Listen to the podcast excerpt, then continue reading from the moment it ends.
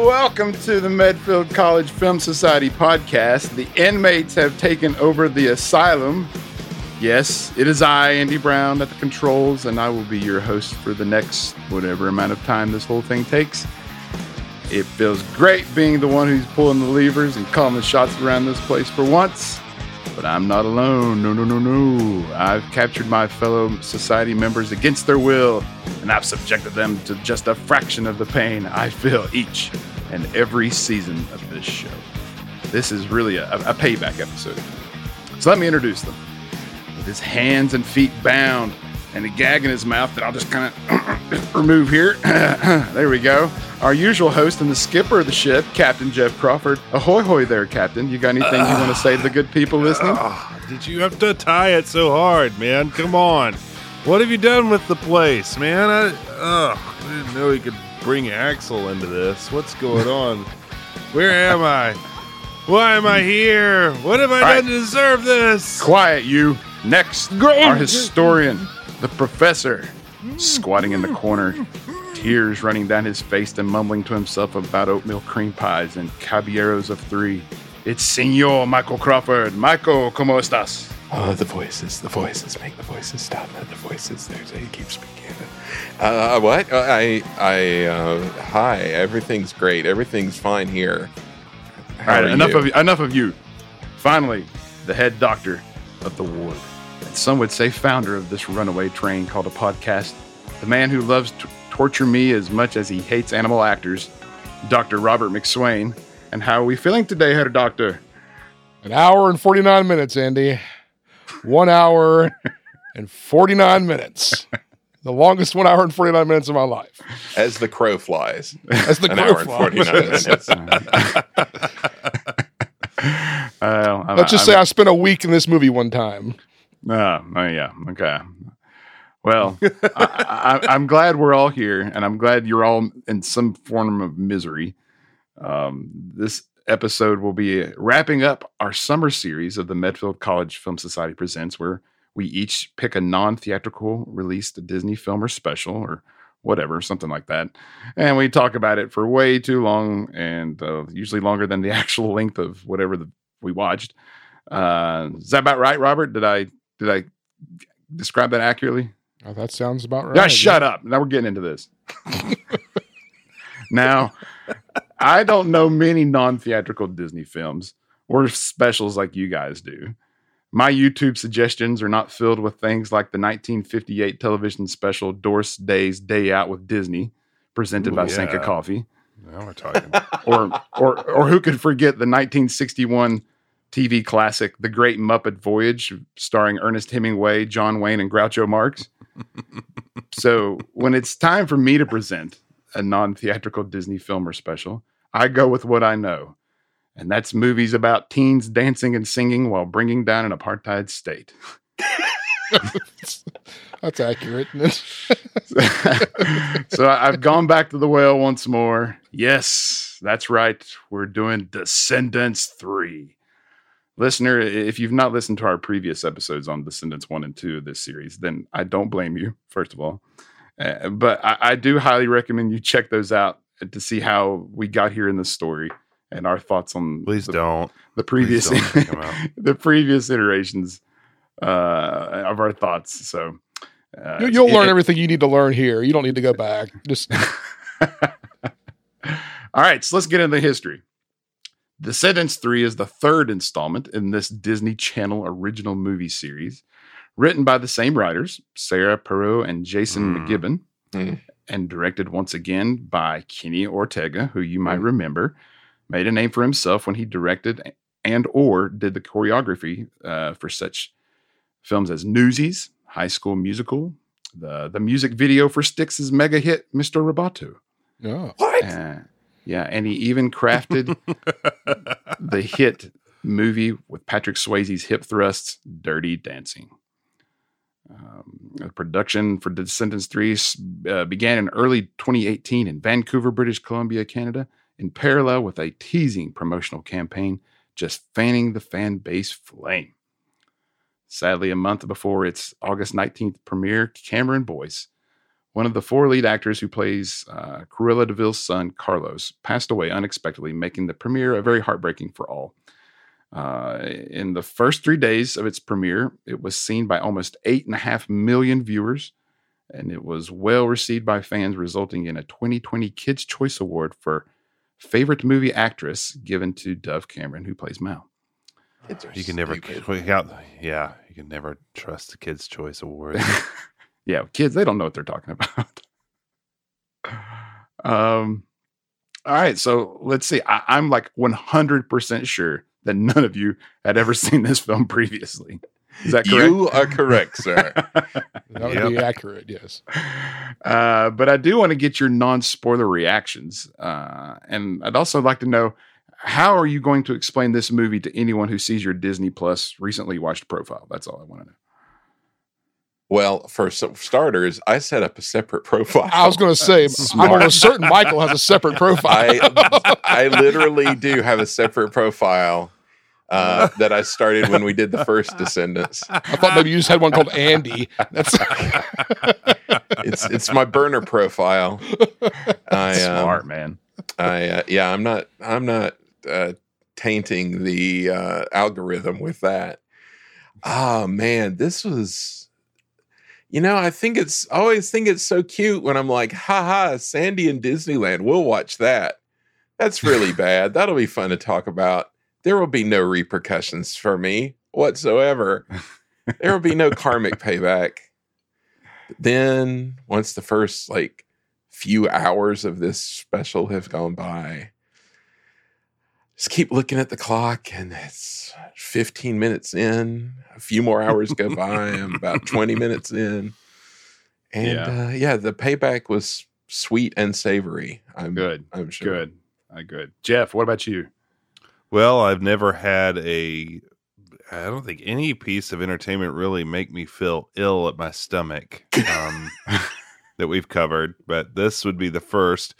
I never thought that I would hold Descendants one and two in such high regard. Uh, so it's elevated them in my mind and uh, cemented Chillin' Like a Villain as mm. the by far the best song in the saga.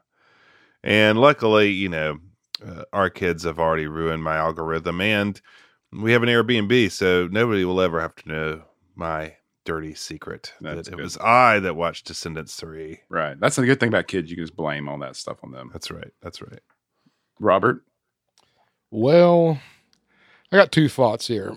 First of all, you know, I, we cooked up this whole summer series as a you know, fun way to introduce weird and kooky shows and movies that maybe you know, some of us hadn't seen, but we've kind of weaponized it now, and like it's turned into who can who can just stab the other one in the back harder. It's true. It's gotten and, and a little like, hand this summer. Everyone's like like bunkered down, like no, nobody's talking. Like behind the scenes, like I, like I'm going in almost like well, maybe like three or four days before we record. Like, I'll just get a text, we're doing Sandy in Disneyland. I'm like, I've never seen it. Oh, well, good luck. I mean, and that's the, sort of the, or we're, we're doing it. Hey, Dad, can I borrow the car? And it's like, and I kept like, I had my fingers crossed that maybe Andy would get beyond Descendants, but I, I kind of knew it was coming though. Yeah. So uh, it was inevitable. I, I mean, my expectations for this movie were super low going in, and I just kind of clung to the hope that maybe there would be like a character like Chad again in it. That kind of you know gave me just a little bit of spark here and there, but yeah. it, it, it really didn't. There wasn't much, and Chad was there, but we'll get into why you know what mm. he did. Yeah, um, and I want to reiterate that I do not like this movie. It's not that I'm like, oh, no, this is man. something that's special that I really enjoy, and I wanted you to share that with you. I just know how painful it was for me to watch. And I just wanted to share that pain more than anything. Well, I don't think Michael sat, sits at home going, man, Sandy and Disneyland's great. They, no. I want to share this with people. No. And I don't think Jeff was doing that either. Like, like I'm the only one I think that like went in, at least with Boy Meets World, going, yeah, I already kind of liked that when I was growing up. Maybe I'll share it. And I think I think we need to rethink the summer series. I think we got a real problem on our hands here. It's, it's getting out of hand. Like, I mean, it's pushing me closer to the nuclear option on Andy, and yeah. I don't want to. I don't want to push the button if I don't have to. But I don't I'm, know if there is a nuclear option anymore after this summer. Yeah, I don't know. I think that we might have been what disarmed. What's going on in our lives that this is what we're doing to get back at each other? Well, yeah. yeah, maybe next summer we'll be like much more lighthearted and. Could be. Yeah. Could be.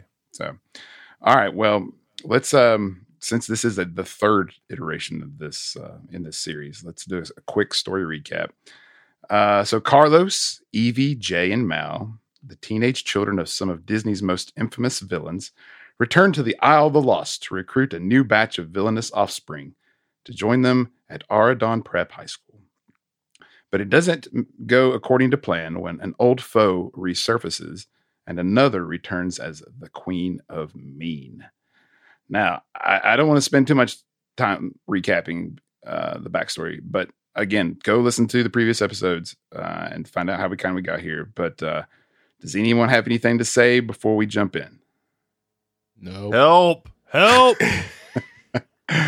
All the right. Police. Then, away we go! From the north to the south! From the east to the west, lost boys, lost girls, you all know you're the best. Hit the streets, it's your day, turn it up, now's your chance. It's time to get up on your feet and dance. Well, it's good to be bad, and we're proof of that. Used to be lost, now we're on the map. Used to steal stacks, now we're giving back. Remember that.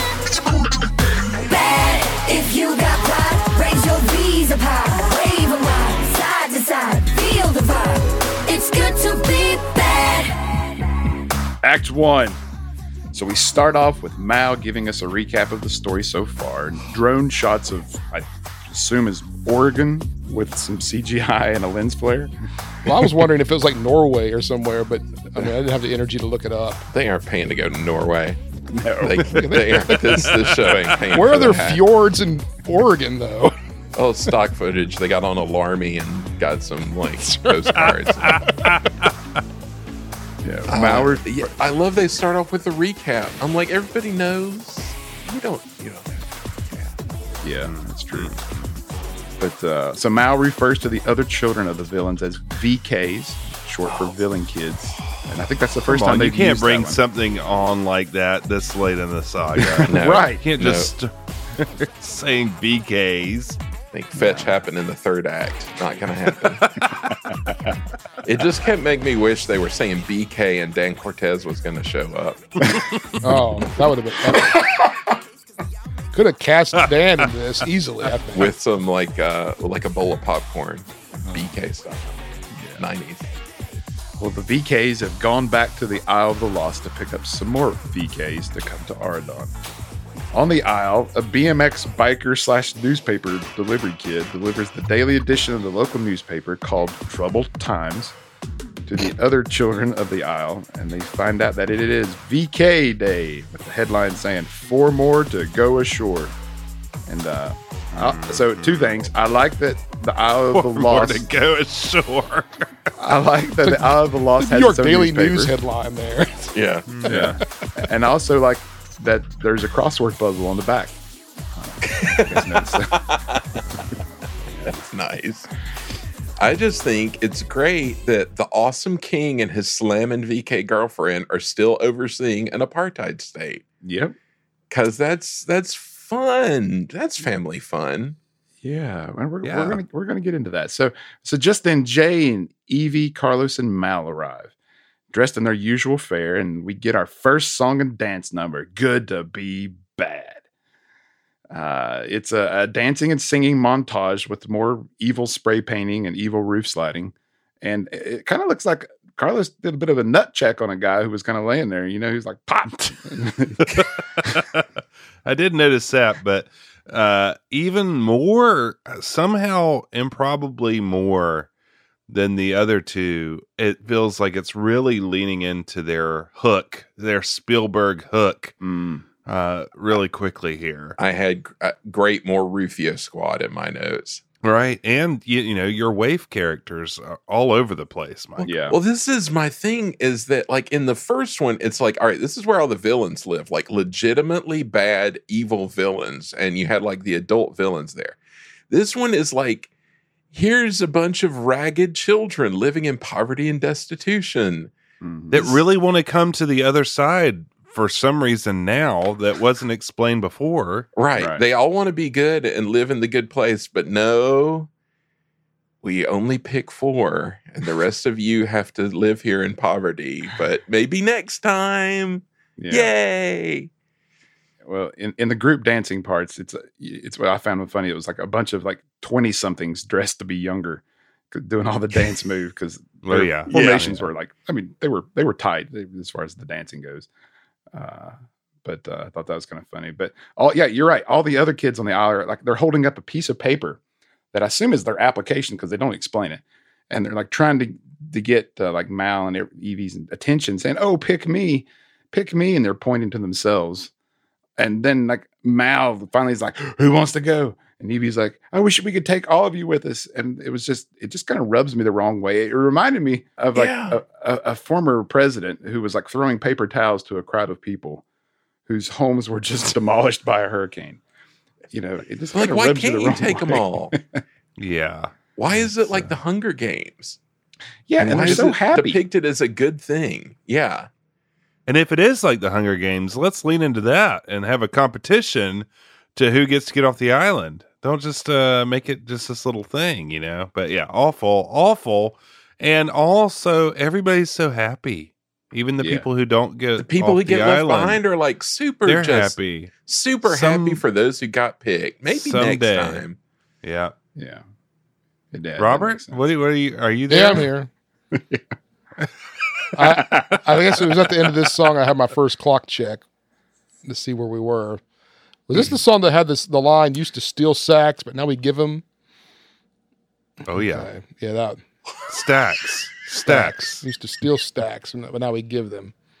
That's I don't know. Um, I I gotta say that already two things were abundantly clear to me. Speaking of stealing sacks, one, the budget at the very least had not changed, which no. is just bez- beyond me. That uh, due to the extreme success of this, they wouldn't up the budget. Just a little bit. You know, right. I feel like they did that with High School Musical, uh, but no. It almost uh, like they dropped the is, budget because, I mean, there's a lot of... It seems like they dropped the budget to me. Yes, I yeah. would say that. And they uh, dropped the metaphorical budget of the songwriting quality because it is rough. I don't know whether, like... Agreed. Working through this material a third time is more difficult. I'll give the benefits to the songwriters, maybe, but yikes. Yeah. This one is not good. Mal and Evie announced the new V Ks who will be leaving the island to join them. First up is the granddaughter of Lady Tremaine, who's the daughter of Drizella from Cinderella. It's Dizzy, who we met in Descendants two, who is the hairdresser. Classic. Um, next are the twin boys of Smee, Captain Hook's right-hand man. Their, their names are but, Squeaky and Squirmy, and it's a pretty squeaky, awful-looking Smee, too. Yeah, that Smee was rough, whoever that was. Had a Garth Algarb kid vibe. Super Garth Algarb vibes, yes. I had that in my notes. Garth had kids. But they yeah. do this, like, cruel head fake where they pick one. And the other one's like, oh, yay. And they're like, but that's not all. You don't think we'd leave one of you behind. I'm like, well, you're well, leaving the rest do. of them. yeah, leaving the rest. Why not? Fake. Let us whimsically decide which one of you won't live in squalor. yeah. Well, la- the last of, of the four chosen is the, the Princess and the Frog's Doctor Facilier's daughter, Celia. Um... And they tell them that they'll be back in a week to pick them up, and everyone else who didn't get picked up, or excuse me, and everyone else who didn't get picked like we've already said, is very happy for them, which just seems way out of character for a bunch of people. It's yeah. supposed, we're in a place that's supposed to be terrible. Um, it's just like underscored how miserable and horrible it is. And they're like, also, are they bad or not? I don't get it. I, I yeah. can't uh, tell whether they're supposed to still be bad or not. Well, that's the problem, is yeah. that they've suddenly turned completely not bad. And it's right. very confusing. Yeah. And, and then they like they do this thing where they're like, and where are we going? Then like everyone shouts, even like the people who didn't get picked, they're all like, Auradon. Yeah, is what it- is going on? Beast Berlin. Uh, then oh. boom. The Descendants three title appears, and uh, yeah, we're now we're off. So what were you gonna say, Rob? I just said East Berlin. That's where we're going. That's East Berlin. Well, a, a few days later at Auradon Prep, Mal is using binoculars to search the nearby waters for Uma. Now, for those who don't remember, Uma is the daughter of Ursula from The Little Mermaid, and she was the major baddie in Descendants two, where we find out that she and Mal have had an ongoing rivalry that goes way back. And at the end of that movie, Uma escapes the Isle of the Lost, but retreats to the water separating the island from Auradon. Um, well, so anyways, Mal's in there looking for Uma, and Mal's boyfriend, King Ben, sneaks up on her and reminds her that he has lookouts posted on the school slash castle walls slash Duke University. yeah, That's, I, I, in my notes here, Duke's Uma. Campus has never looked so good. So. Or so white. So very, very white. Yeah, he, oh, then, yeah. he tells Mal, he's like, you don't need to be there here. You know, I've got these guards. And so the, she goes and joins him because uh, they're off uh, to the aisle to go pick up those four new V Ks. Uh, also, did anyone notice Mal's purple outfit that had scales and then yes. um, wings on her shoulders like a dragon? Yeah, yeah, their costumes in this all are really something else. They had a lot of budget in the clunky boot uh, budget. That's they true. Really, they they, That's they blew true. all their money on their giant boots they all were wearing. Like they're kind of all dressed like X-Men the entire movie. Yeah. Okay, guys, Descendants three. What is uh, she gonna? What's Mal gonna be dressed like in the first scene? I mean, she's got to be dressed like a dragon. I mean, how are we going to pull that off? Okay, hold on. Let me work on this. Get some wings. Get yeah. some big old clunky boots. Scales. Scales. What about the scales? Yeah, we need more purple. Need, need more, more purple. purple. Well, out, out in front of the school, a large group of people have gathered to see Ben, Mal, and the rest of the gang off to the island. And this this includes uh, the people in the crowd. That is uh, includes Ben's mom and dad, Beast and Belle, uh, Fairy Godmother and her daughter, old ugly Jane, uh, who's Carlos's girlfriend. And then we got uh, Sleeping Beauty's daughter, Audrey, along with uh, Princess Aurora's mother. Uh, then there's Cinderella and Prince Charming's son, Chad, who's also dating Audrey. And and then sporting a new ponytail, Dopey's son, Doug. I was like, why did Doug. he grow his hair out, Doug? Why did Doug grow his He's hair out? He's got a Nick Cage vibe just... going on here, like a Con Air Nick Cage yes. vibe. Yes. I had that in my notes. I saw, first thing I saw, I was like, this looks like Con Air Nick Doug. Cage. This is terrible. But can we just... You know, I feel like every time we do a Descendants, we have to go and highlight Dopey's son. That's yeah. all. I mean, Dopey's son. son. Yeah, well, he's really, um, he's doing it. He's Why Dopey? Why Dopey? Yeah, right. Could have, yeah, could have been Doc. Could have been anybody. Could have been anybody. But why, why, why Dopey? That's a great question. Mm-hmm. Uh, well, I couldn't remember why the angry people were angry, because there were angry people. Like the, the Beauty family of Sleeping Beauty fame yeah. were all very angry, and I couldn't remember why, but they were mad. Yeah, yeah, yeah. Okay, we'll get that in just a second. So, anyways, yeah, Doug is Doug is the drum major for the marching band, and he gets his groove on as he strikes up the marching band as as they play a reprise of a song from the first film. Did I mention? Do you guys remember that no. song? No, I know you do. It's the R I D I C U L O U S. Remember that song? I, I can't mm. believe I remember it, but it's the song that Ben sings to Mal when they first met. Did he Ben sing it, though? Yeah, I think I remember that. Yeah. Yes, he did. He wasn't um, doing much singing in this film. No. No. I think, he, I think they realized in Descendants two that it's like maybe, uh, what's his name? I think it's like Mitchell something. Campbell or. Anywho. Mitchell. Anywho, Fairy Godmother is the M C for this sending-off event, and she keeps saying, of course, bippity boppity, which makes me think of Michael every single time. Uh, I know he's a sticker. It's for, wrong. It's supposed to be bibbity boppity. That's not correct. I even turned on, wrong. I turned on uh, uh, subtitles just to see what, what the subtitles say, and it has bippity boppity in there as well. So uh, Disney brand managers yeah, so need Ben, to know about that. Strongly worded letter will take care of this. Right. A blistering fax will let them know my feelings. Uh, Ben gives a speech thanking everyone for coming and and being there to welcome the new arrivals, as there's some harumphing from Chad and Audrey and her grandmother, just like Michael yeah, mentioned. Yeah, uh, they're still bitter about the arrival of the original uh, V Ks.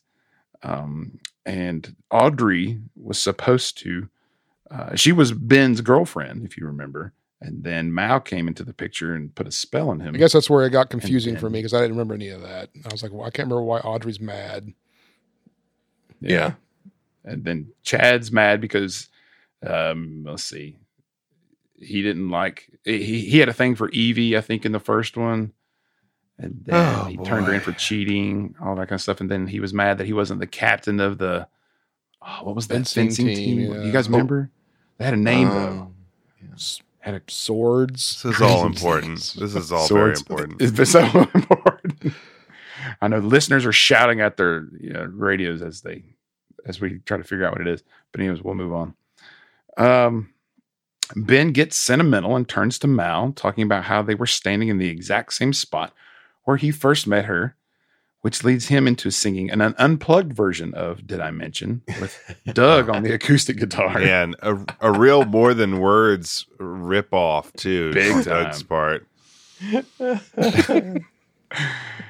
uh, then out of nowhere, suddenly Ben drops to a knee in front of everyone and proposes to Mal. No. So cheap, man. So cheap. Come on, yeah. Descendants what, three. What a, what a weird school gathering this is. Also, I don't know like what like level Auradon prep is, but it's like, yeah, your typical magical high school marriage. Just, uh, just well, you know, Ben is clearly uh, maybe Ben is uh, using some secret magic, because how did he become king with his parents being clearly healthy and fine? They abdicated, yeah, yeah and, and like now he's thirty. Getting married. What the heck? Yeah. That, I think happened. That was uh, something that we we were, we discussed in the first one. We were like, "Why is Beast yeah, why turning is, over the king? Why is Rick Perry stepping down? what's, yeah, Rick what's Perry. going on with Rick Perry? Rick Perry, exactly. Um, yeah, what is the deal here? Is he an uh, enchanter? I don't know. I don't know. So, but uh, Mal says yes, and everyone goes nuts except for Audrey, who lets out a no. Boring, boring. I mean, I'm already bored. I'm engaged, man. Bored now. yeah, that. Great line read from Ben.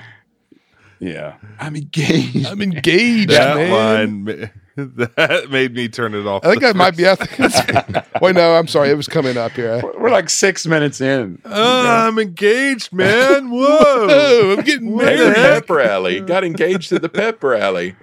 I'm engaged, man. Yeah. Audrey, uh, but Audrey, you can, it's, clear that she's not over Ben. No, uh, she's so I mean, upset. Why would you be? He's an enchanter.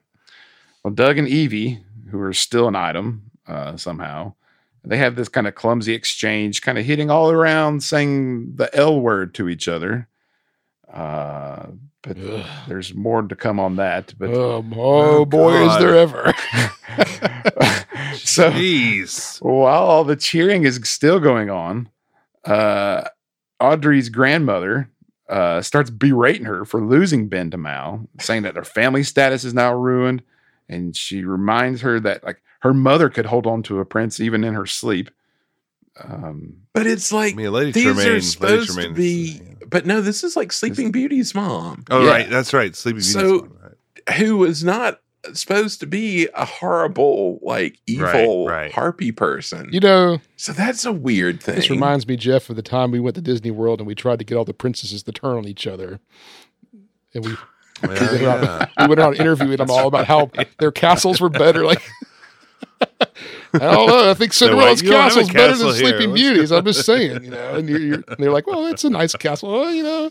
Then he goes up to Snow White and was like, you don't even have a castle. What's wrong with you? You started this whole thing. And, you and she's like, mine's in the clouds. And he was like, oh, right. But that's another story for another day. But yeah. Clouds. Right. Well, um, yeah, you're right, Michael. Uh, yeah. What in the world is going on here? Yeah. I mean, it's like saying that, like, Sleeping Beauty is a horrible parent, and so is Cinderella, because her kid's a something. I don't know. Definitely. But, well, here's a fun fact for you. I don't know if you guys know something, but Audrey is rocking some pink and blue streaks in her hair, which is a callback to Sleeping Beauty when the fairies disagreed over whether her mother, mm. Princess Aurora's gown, should be pink or blue. All right. And used their magic to change it back and forth. Boo. I'm sad yeah. to say I noticed that. Boo. Whatever. Boo. Moving on. Anyway, uh, there's more hugs all around as Mal and Ben hug their friends and family. And Ben thanks Fairy Godmother for her help, and she gives him another bippity-boppity you betcha.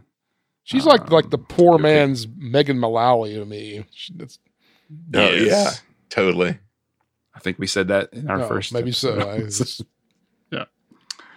But it's, it still rings true. Audrey confronts Mal with a fake congratulations and reminds Mal that she spelled Ben in order to destroy Auradon and how that'll make a touching story for their grandkids.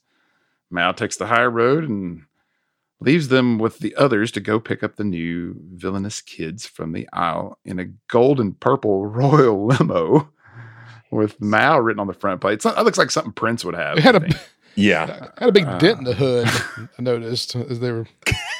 Like, again, budgets, man. They were just really... Don't park it under the pine tree. Pretty low. Pretty low they budget. A, they have uh, a dent-removing budget on the limo. I was amused by the uh, chauffeur that gets out. Did you notice him? Yes. And does, like, the jerk hand clasp with, like, Boo-Boo or one of the guys. Like, goes up and gives him, like, the bro hand clasp. And he's, like, in his, like, chauffeur uniform. Yeah. It's really funny. Uh, so on the island, the new the new V Ks jump in the limo, and after some v- goodbyes, V Ks, come on, I'm gonna keep what saying is it. This? Yeah, I like it. It's easy for me to say. V K broiler. They're in the limo and they say goodbyes to their families, and the limo heads back to Auradon. And, and just like Michael said, for some reason, because when Jay gets in and he's he's driving the limo, so the chauffeur gets out and Jay gets in to go there, and then they're leaving, and Jay's still driving the limo. But now he's got one of Smee's kids riding shotgun. So uh, weird. And Smee's they're just up. Like, hey, sorry, but we're going to go swimming. It's like, that's not cool. What is wrong with you? I don't get it. Sorry, what poverty the, kids. Do they even show the full gold bridge on this movie? No, you don't. What you only heck? See the last little bit of the, that they. I mean, so they. What is that? I guess they figure if you're watching this, you've already know how they get there. In this economy? Mm. Well, Smee's other kids with Carlos trying peanut butter cups for the first time, while uh, Dizzy and Evie are talking about living in Evie's new starter castle. And, and Doctor Celia's nice. daughter, uh, Celia, does a card reading for Ben, saying he's going to be a wise king. Uh, but now, okay, again, in case you forgot, the Isle of the Lost is surrounded by a magical force-field barrier that uh, supposedly prevents all the villainous troublemakers from leaving and prevents them from using their powers. Well, this magic barrier opens up to allow the limo to leave, and just as it closes, the evil Greek god of the underworld from Hercules, Hades, attempts to escape. Dirty Rock's Danny Baker. That's right. Yep. Was that Cheyenne Jackson? That Cheyenne Jackson. I'm like, wow, they got a, like a real Broadway person to be in yeah. it. He's good though. Uh, the limo stops, and Ben, Jay, and Carlos try to stop Hades, but uh, he knocks them down with using some magic bolts from his, um, I guess, the ember that he's holding in his hand, uh, and it's working because his hands are outside of the barrier. But then uh, Mal takes it upon herself to stop Hades and turns into a dragon, uh, a, a poorly C G I'd dragon again. Good Lord. Uh, I loved PlayStation one. Oh, yeah. The, Gex, the two, Enter the Dragon. Uh, yeah, they battle it out. And strangely, all this is being televised. And the welcome crowd back home at Auradon Prep is watching live. And they're like, and Fairy Godmother's like gasping. She's like, nobody panic.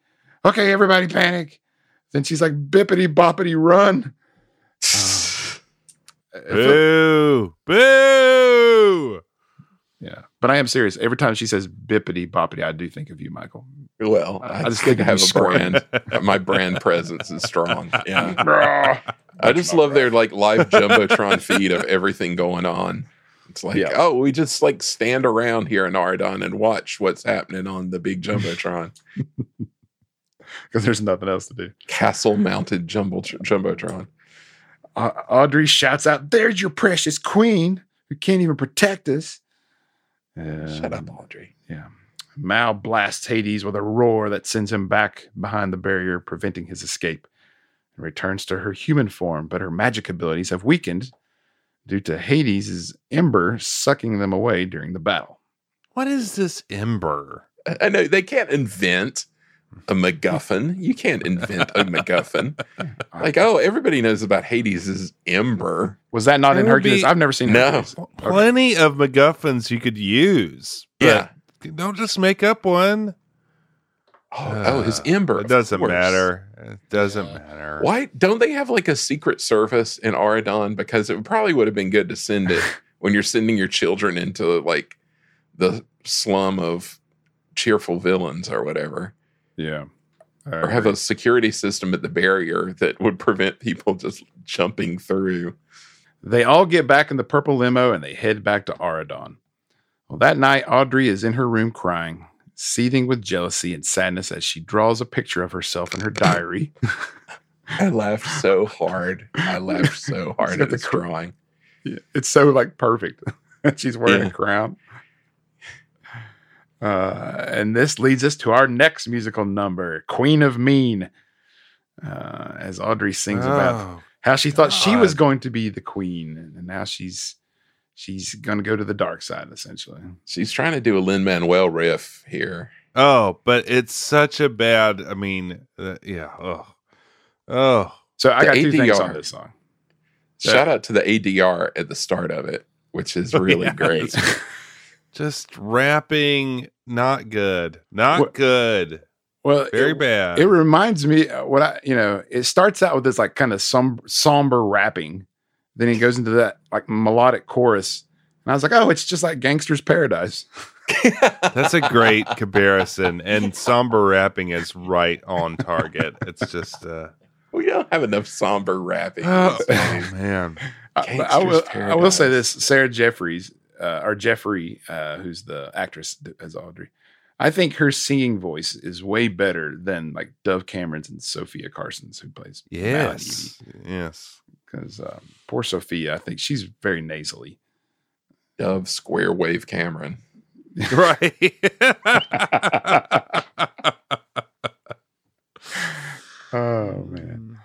Well, during the song, Audrey breaks into the Museum of Cultural History that houses the royal jewels and crowns, along with other uh, magical artifacts like the spinning sewing wheel from Sleeping Beauty and Aladdin's lamp and Cinderella's glass slipper. Then she somehow puts like the museum security guards to sleep, but they don't yeah. really s- explain how that happens. There was a lot of hand waving going on here because yeah. I didn't like. She just breezes in. I'm like, great security, you've got Asa the security guard with your like weapons of mass destruction exhibit. And uh, just nods right off. It's just the most lax museum slash, you know, like you said, weapons of mass destruction trove of all time. And that was evidenced before. I mean, what's going on here? Yeah. Because uh, they, uh, this is, they've done this before. Like you said, they've done this before in the previous, one of the previous movies. So you'd think they would up the security. But yeah, so she, they did a lot in the, the previous Queen movies of, you think they would have learned from here, but. Uh, Queen of yeah, she steals the Queen of Auradon's crown, and uh, then she takes takes um, Maleficent's scepter, and she turns herself into an evildoer of the dark and bad, as the song says. And this closes out Act One. Which coincidentally is when I tapped out for the day on that one. The edge of my seat, man. Before, yeah.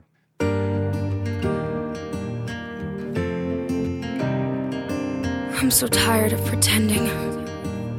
Where's my happy ending? I followed all the rules. I drew inside the lines. I never asked for anything that wasn't mine. I waited patiently for my time, but when it finally came, he called her name. And now I feel this overwhelming pain. I mean, it's in my veins. I mean, it's in my brain. My thoughts are running in a circle like a toy train. I'm kinda like a perfect picture with a broken frame. I know exactly who to blame. I never thought of myself as me. I always thought that I'd be the queen, and there's no in between. Cause if I can't have that, then I will be the leader of the dark and the bad. Now there's a devil on my shoulder where the angels used to be, and he's calling me the queen. Alright, so Act two. The next morning, Beast, Belle, and Fairy Godmother join Ben and Mal to discuss how people are in, in a panic after Hades' attempted escape. Beast says that every time they open the barrier, they're exposed to danger. But Mal feels like it's her fault because she's supposed to protect Auradon, and I don't, again, I don't know when we established that. When did she become the protector of Auradon? Yeah. Yeah, what? There's so many, like, I mean, yeah, I mean, that doesn't. But I there just, are so many like right turns in this movie that are like, well, that doesn't make any sense with the other two movies at all. And it kind of doesn't make any sense at all. Like, why would somebody who is, I mean, isn't it like she's still bad at the end of the second one? And now it's like, I am the protector. Like, what is I am happening? The protector in that I'm the fiance of their teenage king. Yeah. So protector, but like the the, the King Rick Perry Beast is like the most useless dude. Like, oh, I don't know. What do you think we should do? You know, yeah. He's like he's the a, real he Rick likes Perry. Consensus, man. He's a uh, enlightened despot. You know, he uh, yeah. rules by consensus. Well, no, he is abdicated, so he doesn't yeah, give a none of your right, business. F. He didn't give a rip. Yeah, I kind of like the apartheid, but other than that. Do whatever you want, I guess. Well, Ben gets a phone call that the crown and the Maleficent scepter have been stolen. And Beast thinks it's Uma who's returned, but Ben says, we don't know that for sure, Dad. Uh, and everyone, including Fairy Godmother and the former rulers of the land, all turn to Mal, just like we were saying. And for some, they turn to her for some reason, and they're asking, what should we do? Uh, these people have forgotten who they are. Just like apparently. And uh, so anyways, yeah, Mal makes the call that they need to close the barrier forever. But Ben is the only one who disagrees. And they kind of have an argument about it. And Ben reluctantly agrees. And then, How to um, sell out your peeps like that? How are you yeah. going to do that? Yeah, doesn't make any sense. Mal. Mal heads over to Evie's place to talk about all of this. And Evie is... She thinks that the decision to close the barrier is wrong, but is misled to believe that it was outside of Mao's control, and Mao just kind of lets her keep thinking that. Mm. Uh, and she I, starts I went, to read her the riot act. I'm like, yeah, go girl. Chew her out, man. It, and in this scene, it really kind of hit home that I was like, what's up with all the like the fingerless gloves that all these people wear? Angel, did you guys see Angel that? Evil. Like the. The rest of Auradon folks don't wear fingerless gloves, ex- except for Audrey, who only wears one, which kind Ooh. Of like, mm, it's, you know, it's kind of like, this is something that's about to happen. But all the gang sign wear fingerless gloves. It's a strange thing. It's like the uh, Artful Dodger style of fashion. They've, they all watched yeah. Oliver. They've been watching Oliver, yeah. Right. Um, so the next morning, Carlos, Jay, and Evie are packing up some food for Jane, ugly old Jane's birthday. Uh, it's her, she's having a party when Carlos notices someone has taken a piece of the cake. It turns out Dizzy and Celia are the culprits. And then as a side note, he, here's some inconsistency. The cake says bibbity bobbity birthday. Happy bibbity oh. bobbity birthday. It uses the bees. The bakers mm. know. Bakers know what's up. Or the set person knows what's up. Yeah. They're screwing this up. I'm not letting them get away with it. Yeah, so, uh, so meanwhile, Mal is headed to the party wearing a sleeveless turtleneck and a vest, still with dragon wings on them. And then out of nowhere, Audrey just magically appears when she cracked my son up. He's like, what in the world? It's like, poof. Uh, Aud- Audrey confronts Mal again, who tries to warn Audrey how dangerous the scepter is. But Audrey just kind of laughs and says it's time for payback. And she casts a spell on Mal, turning her into an old, wrinkled hag. Oh, boy. We got to take a second for the hag. Whoa, what the makeup department's up to here. Yeah. Pretty impressive stuff. I just had lots of capital L O L O L O L O L. That's what I had. I just had old Mel laugh out loud. Yeah. Just everything about the old lady, from the design and makeup to the acting, acting of is really what got me. Oldness was just a, a sublime. Yeah. What a performance! It's like sitcom acting to its best, right there. Like, I I don't know what happened to me. I am old now. My legs are old, my teeth are gray. My eyes are dim. Also, I have to go back to the kids. The kids eating the cake, or where they stole the cake, is like super tragic because they're like, oh my, it's so good. It doesn't, I don't remember what they said, but it's like, it doesn't taste like garbage and filth. Yeah. This is amazing. And I'm like, what? What is this movie about? If this movie had a laugh track, there would have been laughter right there. And yeah. It's like, no, no, no, no. This is a sad thing. It doesn't taste like the refuse we've been eating our entire lives. Oh. Yeah. There's more of that, too. We'll, we'll, we'll yeah. get to that. But uh, so, yeah. So Jay, Carlos, and Evie run out to see what has happened. Audrey, cackling, says that they will all pay, and she magically disappears. But unfortunately, there's no spell that can reverse the curse of the scepter, and only the only thing more powerful than the scepter is Hades' ember, which I'm, I'm glad they pointed that out because no one else knew that. Um, yeah, not a thing. And luckily, Celia knows where Hades' lair is on the island because she has a key, and they all decide to head back to the island, but not before some ageist jokes regarding Mal's new physique. Yeah, right? Yeah. Yeah. I like she says that she she knows where Hades is because she's his errand rat. Yeah. And like, well, that's mm. fun. Mm-hmm. Also, at this point, I put, what happened to the farting dog? Because I thought there was a farting dog in this movies. Oh, yeah. Well, we're about to get there because they hop on their electric motorcycles and they he- head off to the island. And Mal looks like one of the, um, it reminded me of like one of the grannies from that Monty Python bit, Hell's Grannies. Right. Yes. Yes. The sound effects for these bikes yeah. are something else. Warp. Oh. Yeah. But then as they drive off, another, another character from the previous movie shows up on screen. As Michael says, it's Dude, the talking dog. Yay. I know oh. you guys all missed Dude. I mean, I Dude. noticed his absence. I knew I knew there had been a talking dog at some point, and then he showed up. Dude shouts out, Carlos, you're going to miss Jane's birthday. And then they cut to Jane's birthday party, which is out in the woods at the Enchanted Lake, where Ben took Mal on their first date in the first film. Um, Chad is being Chad, squirting people with a kind of like royal scepter squirt gun cannon thing. What, what was that? Oh, uh, come on. What yeah. is... And then, of course, he's being Chad, and he like points out that uh, Carlos has probably forgot her birthday to Jane, and she tries to give... But it's like, is he even Chad anymore? No, he's not. He's, yeah. they, they completely yeah, wasted him. He's a derivative of Chad. Yeah, completely wasted that character for this movie. It's just different. Different. Uh, Jane tries to give Carlos the benefit of the doubt and points out to Chad that some of the people over there are taking selfies.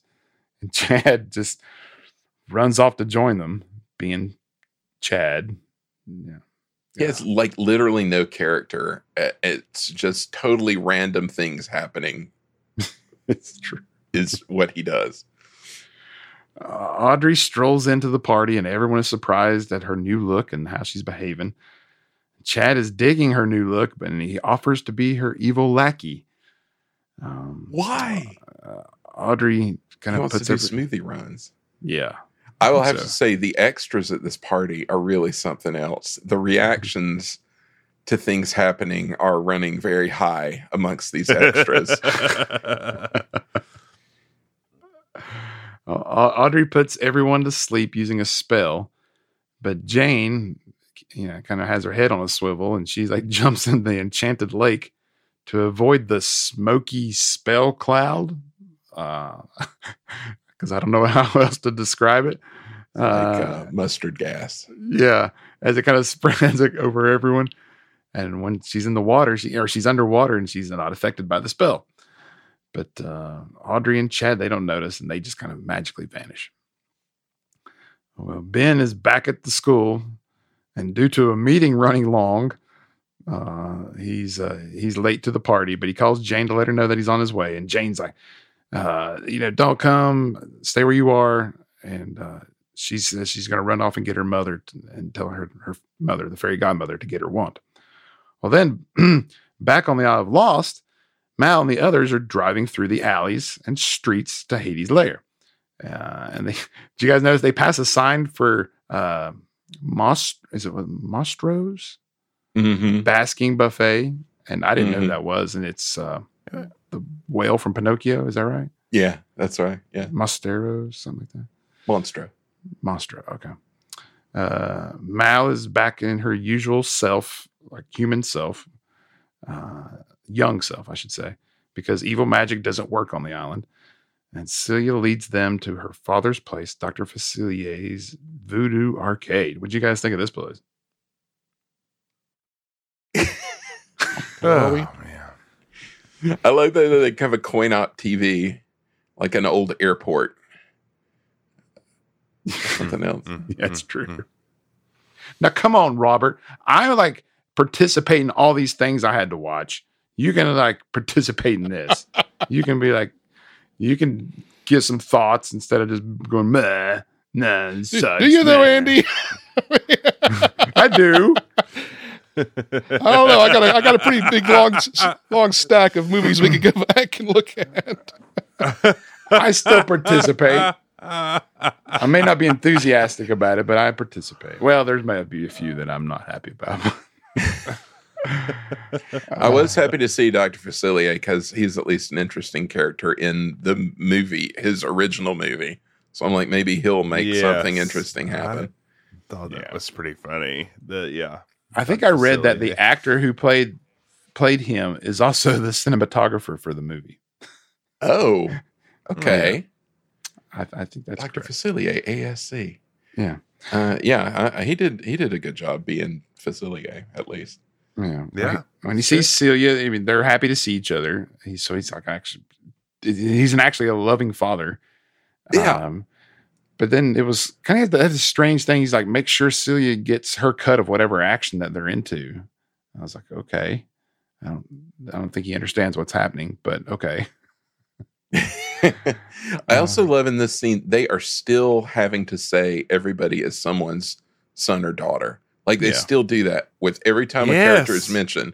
It's it's uh, whatever it's her name very, is, Sleeping Beauty's daughter. I'm like, yeah, we well, it's know. It's very yeah medieval. Yeah, they yes. should have made it even more formalized. Son like, of Aurora, right? Son of Thrain, son of Thror, king under the mountain. Just like Michael mentioned, they have like a bus terminal T V that Carlos puts a coin in. And uh, a news reporter is saying that there are reports of a sleeping spell all, all throughout Auradon. And then the rumor is that Audrey's behind it all. And then he kind of tails off saying, oh, we think that's not true. Someone's spreading that lie. Um, but then the gang all run out to their motorcycles. And we get Captain Hook's prosthesis enthusiast son, Harry, and his buddy Gil, who's Gaston's son. I had forgotten about, uh, but... Here we go again. They they have returned oh with their pals to steal the bikes and to ride off with them. Yeah, Harry's... Oh, God, Harry. Harry was awful in Descendants too. Was, Harry was Hook's, Hook's kid, I had forgotten right? about the fake hook. His his handheld hook. Yeah. He didn't put it on much, I noticed. Like... He waves it, waves it around. He had it yeah, on, but like he's sort of like holding it by the hook side on several, yeah, several yeah. scenes. Like almost, he's like, I don't want to do this, guys. Come on, this is ridiculous. Why am I wearing a hook? uh, uh, Carlos, Evie, and Jay take off after them, but Mal and Celia head towards Hades' lair. And once there, Celia uses the skeleton key that she got from her father's place, and they head in and hop on like a strange mining cart tandem bicycle. I don't know what this was supposed to with, be. Yeah, with like miner caps on, and they ride down the rail to this lair. It was so bizarre. Like, uh, like he lives I'm, down in a mine. I'm not trying to be like like sarc- I'm I'm blanking here. Like I don't remember any of this stuff. Like I must have blacked out at some point. Because, I, like I'm trying to like. Like I, you don't remember their little like two seater? No, I, I mean I watch this. I mean, and I have my notes like, oh, car. Great, Hook's back, Hook's kid's back. Okay, yeah, I know that guy.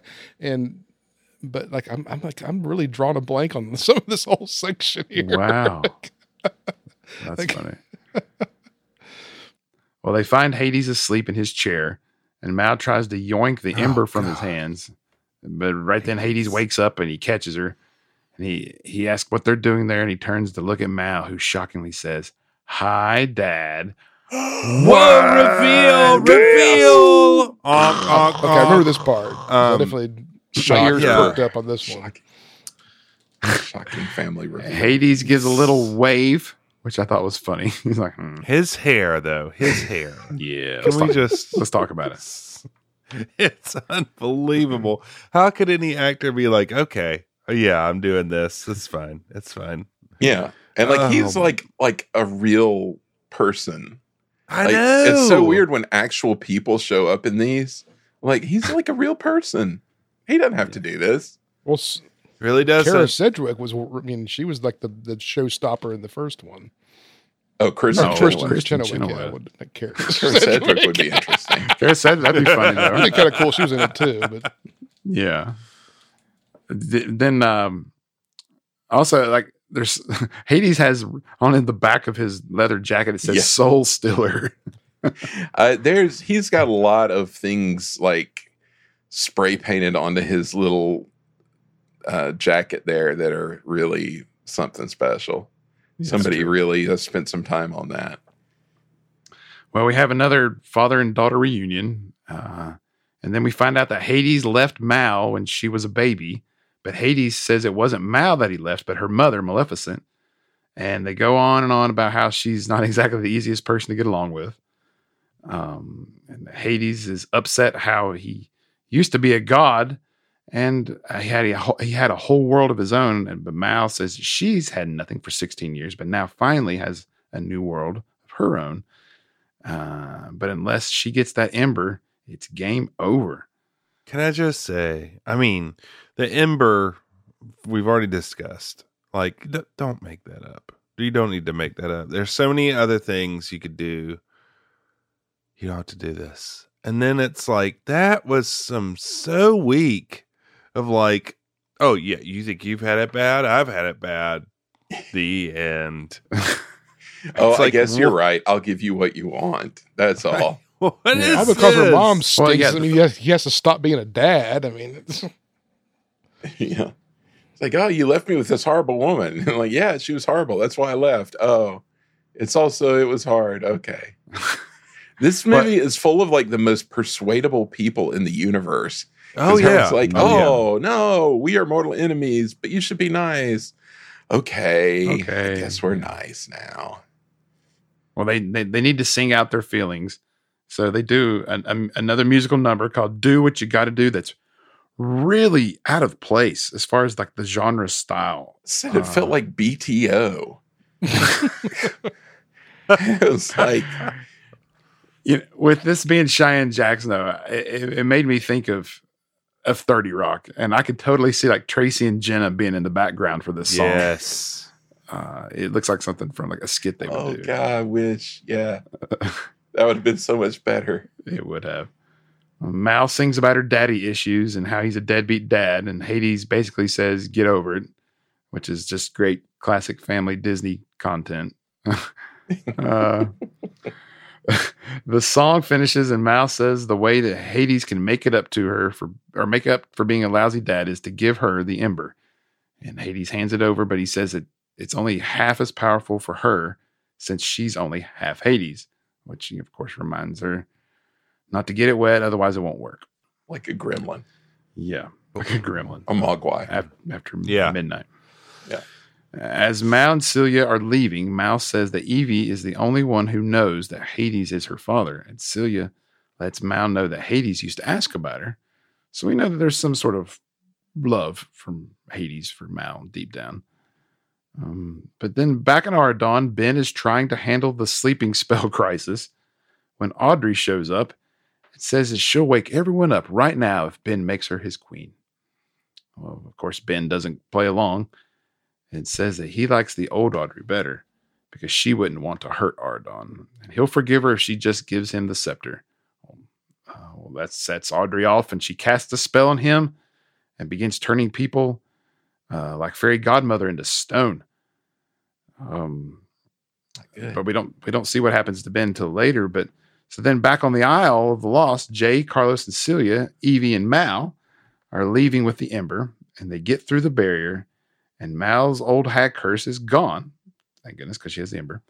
But once again, Harry and Gil show up, and they escape through the barrier as it closes. Mm. There's a scuffle to get them back in. And that knocks the ember out of Mal's hand and into the water. But just before it hits the water, a tentacle catches it. And it's Uma. Uma's back. She's just been waiting there just, just in waiting. case. Uma does this kind of like water cyclone maneuver. And she's on land in human form now. Uh, who's much to the delight of Harry and Gil. And Mal tells Uma how she needs the ember back to break the spell. But Uma finds the whole good girl turned bad while the bad girl turned good kind of ironic. Yeah. I was really unsure who I'm supposed to be rooting for at this point. Like, yeah, I was yeah, they, really, they really blurred the lines. I was here. Like, should I be rooting for the person who's trying to imprison a bunch of like poverty children forever on the miserable island, or should I be for the bad person who's trying to do the good thing? It's a real poser, that one. That's a very good point. Um, Uma says she'll give it back uh, if Mal guarantees that any villain kid who wants to leave is allowed to leave. Uh, Mal agrees yeah. to this. Uh, did you have something you wanted to add? No, that? no. I'm just like, yeah, uh, yeah. Yeah, yeah. It makes sense, right? Uh, Mal agrees, but Uma doesn't trust her, and she's like, ah, I think I'm going to hold on to the ember just a little bit longer. Uh, Evie, who's got this whole kind of Harley Quinn look going on. I don't know if you guys... Everybody's in leather all of a sudden. Why is everybody... Yeah. Even the King King Ben was in like a yeah, leather outfit. There's a lot of leather. You're yeah, right. Why does he need to be in the leather? I don't know. I'm starting to think that Ben isn't the best leader, guys. yeah, I'm starting to, starting to see some cracks right. in, the, in the leadership here. no, that logic My girlfriend here. told me I had to do it. And why does she why did she tell you? Because she used to oh god okay uh, yeah Evie tries to convince everyone to be friends, but that ain't happening. And uh Evie so naive naive Evie the only likable oh, character agreed yes I, I thought that a bunch of times. I'm like, why isn't she the leader of the group? Because she's the only mm-hmm. one that's likable at all. Yep. Uh, We're learning some valuable lessons about celebrating our differences. It's true. And they tried to, uh, uh, she, yeah, she's like, let's celebrate our differences, but they can't do that. So they're willing to at least put their differences aside for the time being. And they arrive back at Auradon Prep to find everyone asleep, and they can't reach anybody on their f- cell phones. Uh, but Gil goes nuts for some cantaloupe because King, good King Ben doesn't allow any fresh fruit on the aisle. Like, great job, King Ben. Give everybody scurvy. I'm telling you, man. He's got some got some problems with his leadership. Got an aisle full of children with rickets while we're living it up with like the plates of grapes over that here. They made cake. Oh my god, bad cake. Yeah, that's right. Mm-mm. Like, dude, if you're excited about cantaloupe, everything else is going to blow your mind. If right. you're that hype well, it kind of does. I mean, he just goes nuts over like flowers and like everything he sees. Gil's just like, whoa, what's that? It's like a newborn newborn baby. Yeah. uh. But meanwhile, again, how sad is this portrait they're painting of this world? Yeah, it's it, it doesn't help their case, does it? No. And then, then you got Harry over here lifting people's wallets. You know, just saying, oh, I think I need to be paid for my services. And, and finally, and at Jay this stops point, him. I'm like, go for it, dude. Go for it, man. I don't care. Yeah. Um, dude, the dog is there for some reason. And after some terrible dog burp jokes, which I oh, knew, God. like, I knew that that would make Jeff mad when they did that. uh, it's, it's really getting put through the ringer at this point. Bippity yeah, boppity uh, burp. Is this when he like gets in the message about uh, getting a rescue dog? It's like, yeah, man, you gotta always get a rescue. They're the best. Now I think that's later, but yeah, that's that's. Oh, is that later? Okay, yeah, that, that happens later. But he like, yeah, dude's like telling them about how Audrey showed up and put everybody to sleep. That's what he's there for. Oh, okay, you mean Sleeping Beauty's daughter, Audrey? Yeah. Oh, okay. The, the very same. Sorry, in case anyone was confused. Uh, yeah, so from her fairy cottage deep in the woods, Audrey is watching all this somehow, and, and as it takes place through the evil scepter. Uh, and she's upset that Mal broke her spell and that Uma is with her, and she takes out her anger on Chad. What are you going to say, Robert? Well, I just felt like there's like ninety percent of Audrey's scenes were just shot in like ten minutes of just her look taking at the scepter. Just her staring into yeah. the- All right, that's a wrap for Audrey. We got what we need out of her. Just doing a sneer. Sneer. Yeah, think, Why is think... Chad Reek? Why did they turn Chad into Reek? Yeah. Oh. Reek.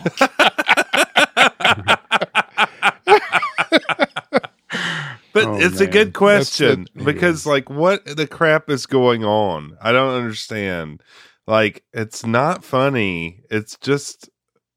See now that like, Chad's attracted terrible. to power. He's attracted to power, and that's why he was be. hanging. He was that's why he was hanging around Ben early on. But then once Audrey, he sees the power in Audrey. He's like, "Oh, here's my other chance," and so he sticks to her. That's the only thing I can think uh, of. Must be. But that would have been funny. Just if, enjoys abuse, Michael. If they had yeah, tortured uh, Chad and, and and broken him, that now that would have been interesting for the plot, but. Yeah, mm. I think I think that's my headcanon. It, it's implied that that all happened off screen. Uh, the uh, the V Ks arrive at Ben's castle looking for him, and they find claw marks on the wall. And dude says he he has been sent, and everyone should follow him, which leads them into a great hall aligned with suits of armor. Oh man! Those, uh, no, no, this, no! We're getting there. Then Mal and Uma keep vying for leadership of the V Ks, and Audrey enchants the suits of armor who attack the group. But it's not just any kind of battle. It's a song and dance battle.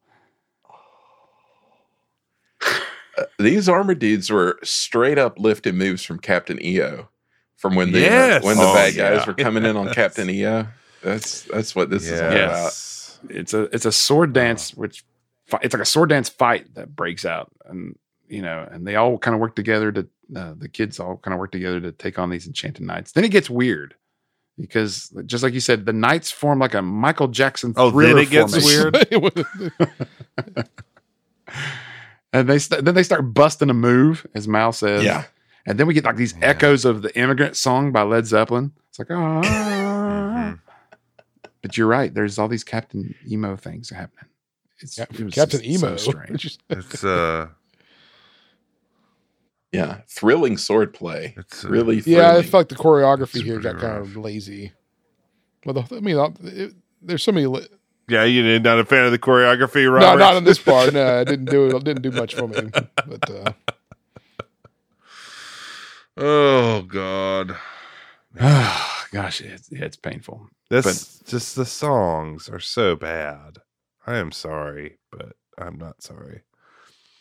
Eventually, the knights are defeated, but it's not exactly clear how. It's just that teamwork. Yeah. The teamwork defeated them, but that was it. Uh, that makes Audrey livid.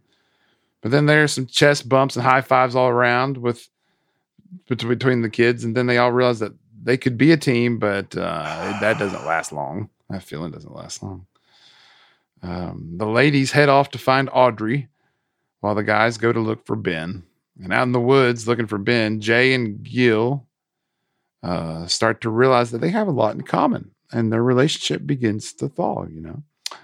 And dude picks oh. up Ben's scent, and the search continues. Meanwhile, the ladies run by Evie's castle to find Smee's twins and Dizzy asleep, and also Doug. The, Al- the Algars. uh, Evie can't wake up Doug, uh, and Uma tells her that only true love's kiss will wake him up. Mm. He says they've not exactly said the L word to each other yet. Uh. Awkward. And then kind of asks everyone to leave the room uh. Uh, so they can be alone for a bit. And, but before Evie can kiss Doug, she's got to sing and dance.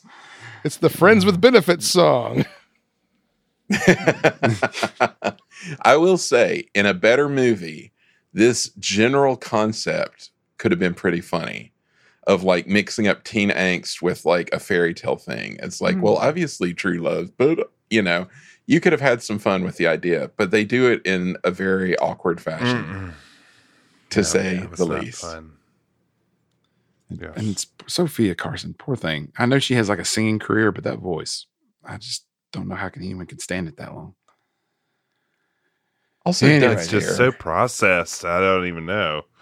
Yeah, yeah. I know. The real magic is the processing on the vocals that they are able to do on the fly, apparently.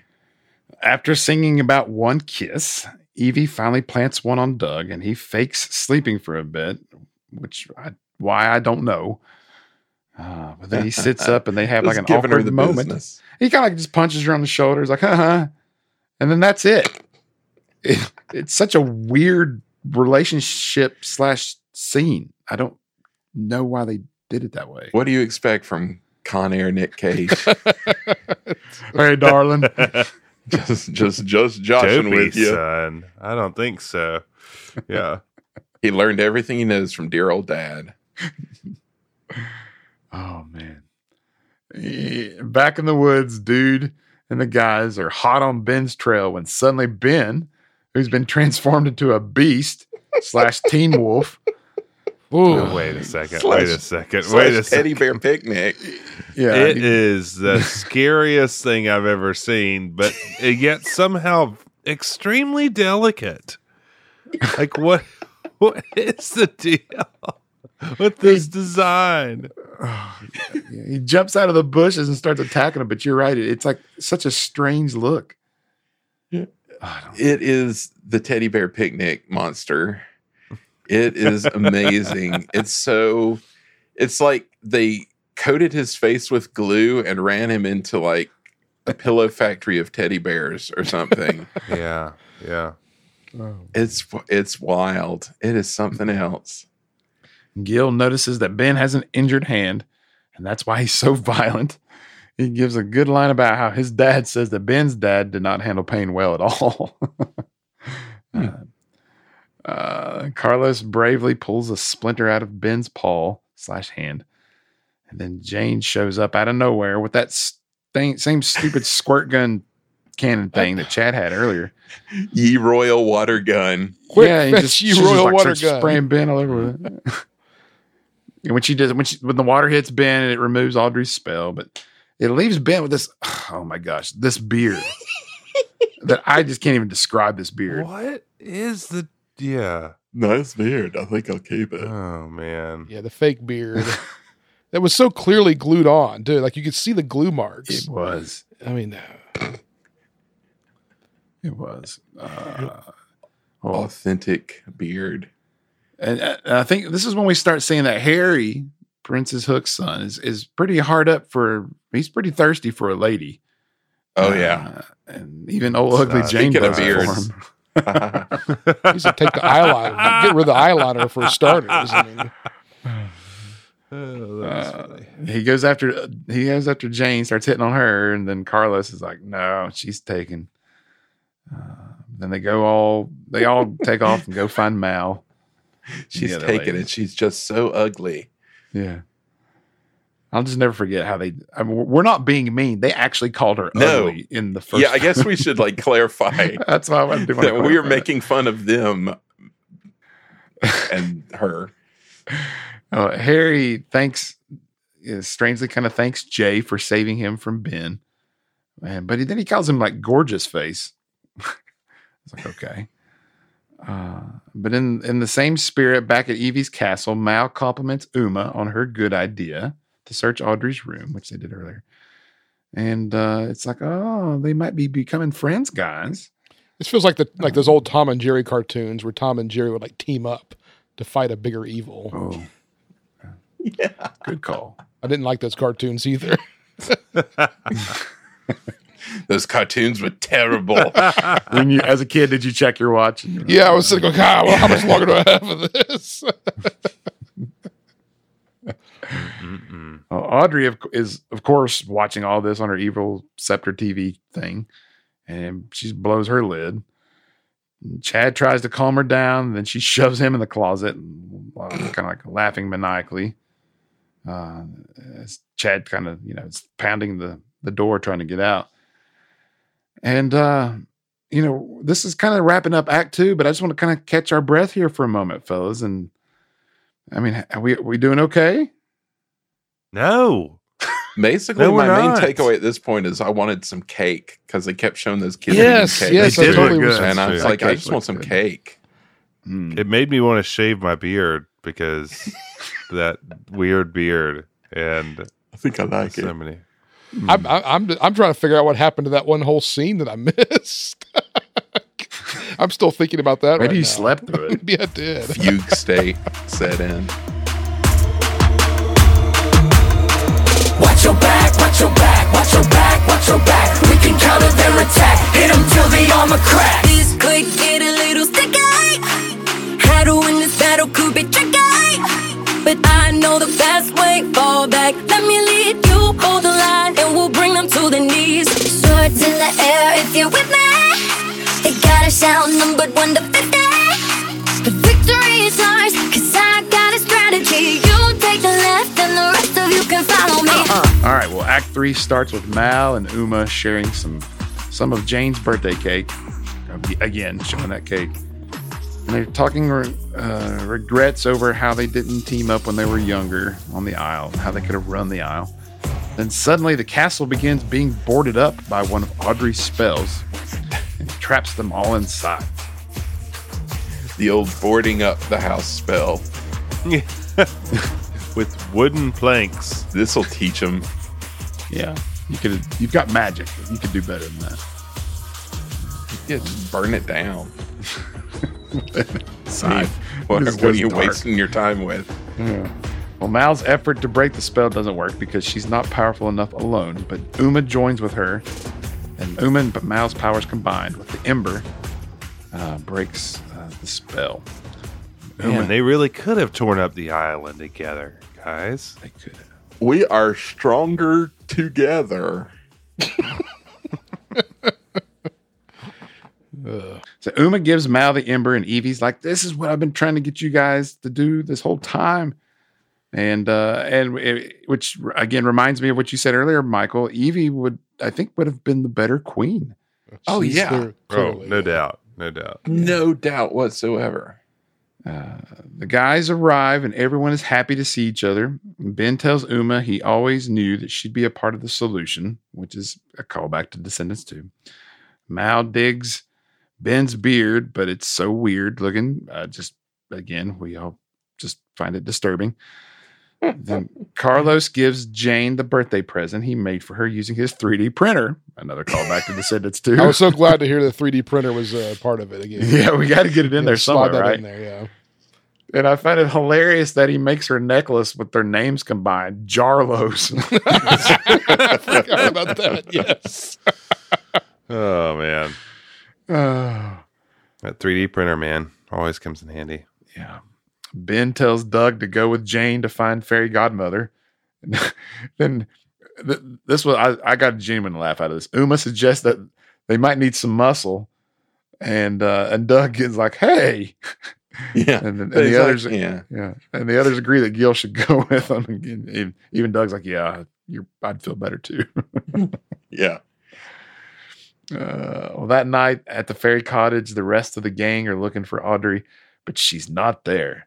But they do find a traumatized Chad locked in the closet. Um, Reek's having problems. Like, yeah, ground Reek. Chad to the ground. Reek. That's so great. That's spot on. Uh, back at the school, Jane finds her mother frozen in stone, and Jane kind of starts talking to her, and um, and. And she, her voice changes as she's talking to her. Did you guys notice this? It kind of goes from like this, it goes to like this southern accent no. uh, about how it's like, she's like, it's the longest birthday I've ever had. And it's like, well, it's kind of like what, what Harry used to do that. He didn't do it much in this one. He pretty much stuck with his Scottish accent, but I remember the first one, he kept yeah. trying to hide it and it was, yeah, they kept creeping out. Yeah. I think the Jane actress is like from Texas or something. Uh, she's trending towards Cersei territory, Elizabeth territory. That's true. Oh man, now that's a combo. Ugly old Jane and Elizabeth. Um, sorry you're so ugly. I know somebody who can shoot you in the face. Oh man. Uh, we jump back to the woods. Uh, with every uh, all the others who are telling Ben how they how they teamed up, and Evie says it's due to Mal agreeing to let every V K off the aisle who wants to leave, and Ben's like, "What?" Uh, and he's taken back because you know what Mal told him earlier after Hades tried to escape. Uh, then Mal confesses that it was her idea to close the barrier for good, and no kids will be leaving the aisle because they're going to close the program down.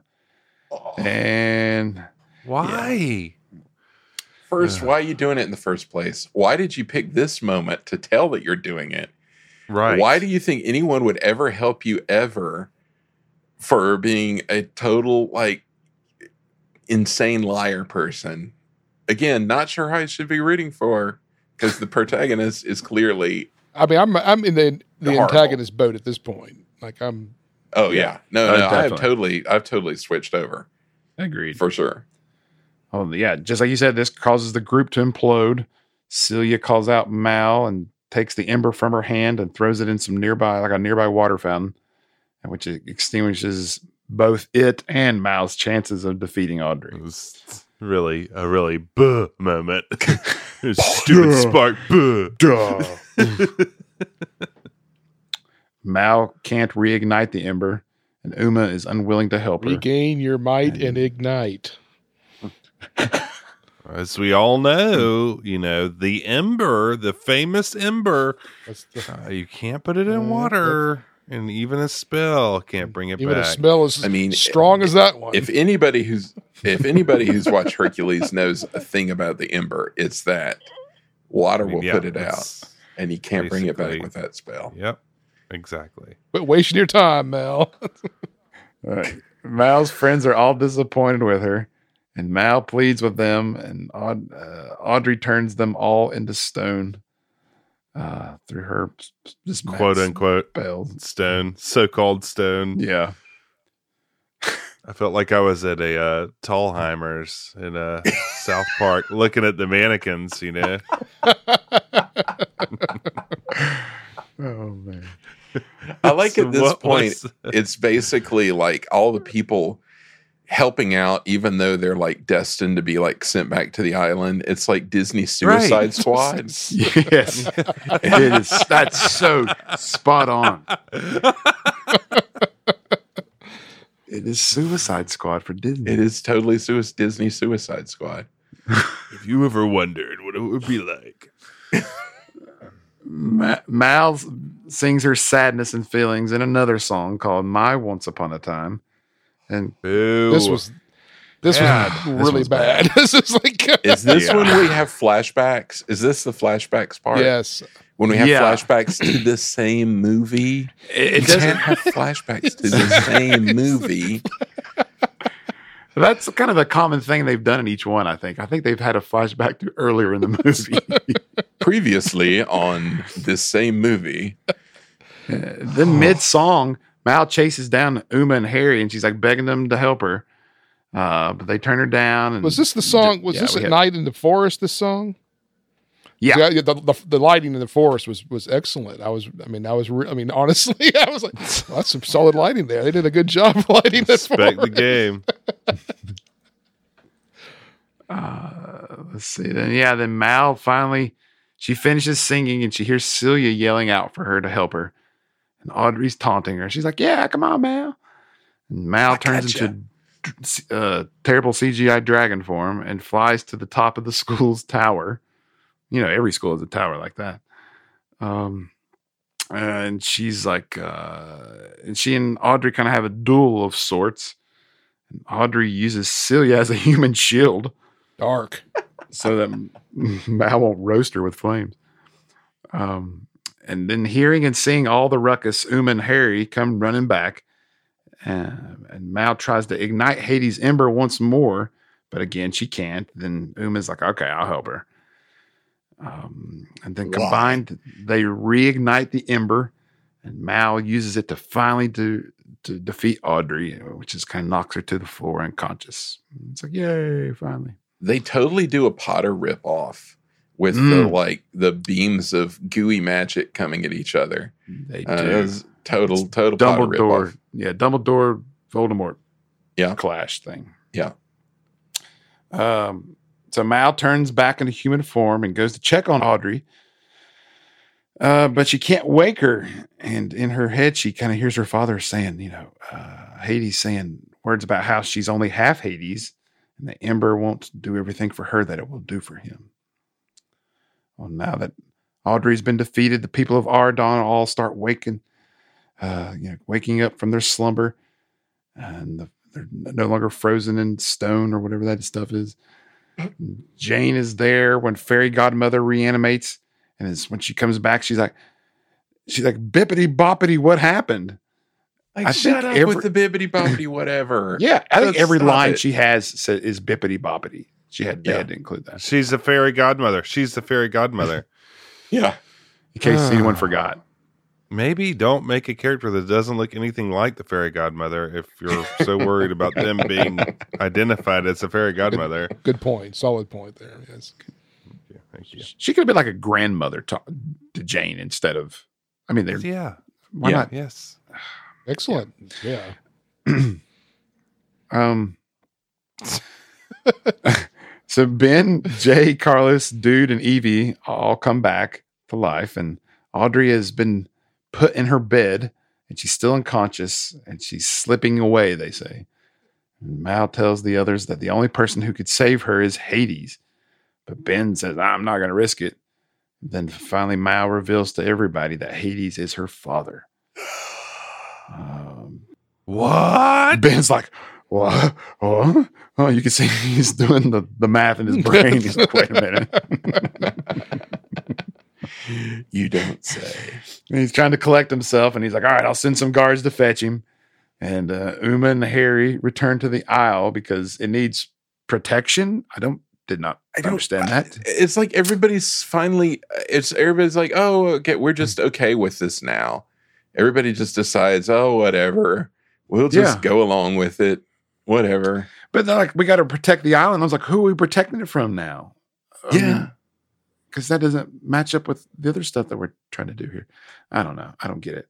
Anyways, doesn't Celia make any sense. Celia wants to go back to. Uh, I, they don't really say why. She's just like, I just, I, want, I wish I could be in two places at once. Blah blah blah. It's like, okay, this kid that we brought over wants to go back. Uh, I don't blame her. Uh, Mal apologizes. Mal apologizes to everyone for lying to them, and they're like, ah, it's okay. You had, you, you had your reasons. Yeah, what is that about? Water under the bridge. Yeah. Yeah. Where it was no a big, big deal. deal earlier, but now it's like, man, nah, no, whatever. Yeah. You're a lying slumlord warlord. That's fine. And then sometime uh, later, the royal guards, who where have these guys been the whole time? Uh, they, right. they arrive with Hades, uh, who says that he didn't have much choice when Mal thanks him for coming. Uh, then Hades asked Ben, since this is all right, th- to me, this is like, spot on. It's like the writers finally understood what they were doing. He says, since when does heroes care about villains? Is it because she's one of your own? And, and then he kind of goes on about how, like, when one of the good guys tries to destroy the world, it's labeled just an error in judgment. But it's a but if it's a villain, they're locked up and the keys thrown away. Like, again, making a very good point. Yeah, so true. And looks man. right at Beast. He's like, I'm talking to you, Beast. This is all you're doing.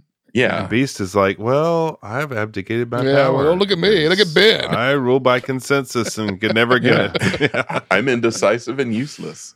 Yeah. Uh, then, you know, Hades still agrees to help out, though. And the guards remove his handcuffs, and Mal gives him the ember. Uh, and then, then there's, again, there's no love lost between Hades and Beast as they kind of like bow up against each other. Mad uh, growling. Mal stops him, and uh, he kind of starts waving his hands, and he revives Audrey. Uh, Audrey hopes that it was all a bad dream, but Ben says it wasn't, but it's over now and everything's cool.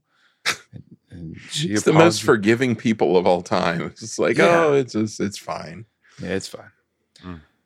Um, uh, she apologizes to Mal and Ben, who re- return the apologies, and there's just everyone's apologizing because even Audrey's grandmother gets in on all the apologizing. And they're like, maybe we shouldn't have been so bad. I think again. I think Beast should be the one apologizing to everyone because it's this is all his doing. Yeah, the there, you got to clean really up your is. house, Mister. You got to clean up yes. your house.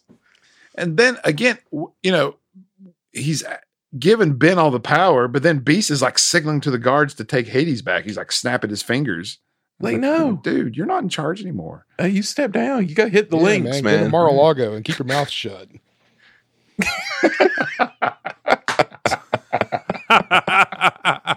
Too much. I'm sorry. To the, to the royal guard, yeah, breaks in and yeah.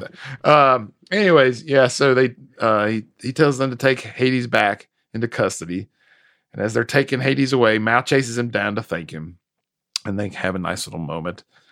Where Mal gives him a kiss on the cheek, and he kind of he slides her the the magic ember and kind of gives her a wink, a wink, and walks away. So then sometime later, a large crowd has gathered for Mal and Ben's engagement party. It's like, oh, yeah, they're getting married. Um, and then, in a, oh, and in a blink, if you, you know, a blink and you'd miss it moment, you see Princess Tiara and uh, the prince there. I don't know if you guys noticed that. Yeah. It just shows up really quick. Uh, Ben leads a toast to Mal, and Carlos and Jay call for a speech from their new soon-to-be queen. And as Mal gathers her thoughts for her speech, she says that she can't be queen of Auradon. And everybody's like, what? Whisper, whisper. And she says that she she can't turn her back on the Isle. And how the, the decision to close the barrier was her idea, but it was wrong. And she says that you can't live in fear because you never know where the bad is going to come from. And the same goes for heroes too, which, you know, it's giving true. props to Uma. It's really true. And her pirates. Um, Mal also thanks Hades for saving Audrey, and then she tells everyone now, she's like, uh, yeah, he's my dad. And there's like gasps throughout the crowd. Like, can't believe Hades is her dad. What? Didn't what? see that coming. It's crazy. She's yeah. Maleficent's daughter. Which they're not going to let her out, though. She gets to stay in as a, a lizard, so. Yeah. Yeah, I think she's still a lizard somewhere. Uh, Mal says that we're all capable of being good or bad, regardless of which side of the barrier you're on. Sing it, sister. And that's why if she's going to be the queen, she has to be the queen of both Auradon and the Isle of the Lost. And it's time point. to take that barrier down forever.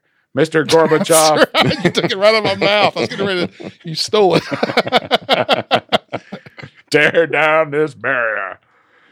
They uh, needed to have David Hasselhoff make a cameo. That would be good. Like sing sing on the barrier before they took it down. Roger Waters comes out. Yeah. Yeah. But even then, like even now, Beast is still like, no, we can't do that. And like, Ben's you don't, like, you don't yeah. get to say, man. It's like, shut up, Beast. God, Beast has got Everybody issues. Makes really important decisions on a whim in this kingdom. Yep, that's true.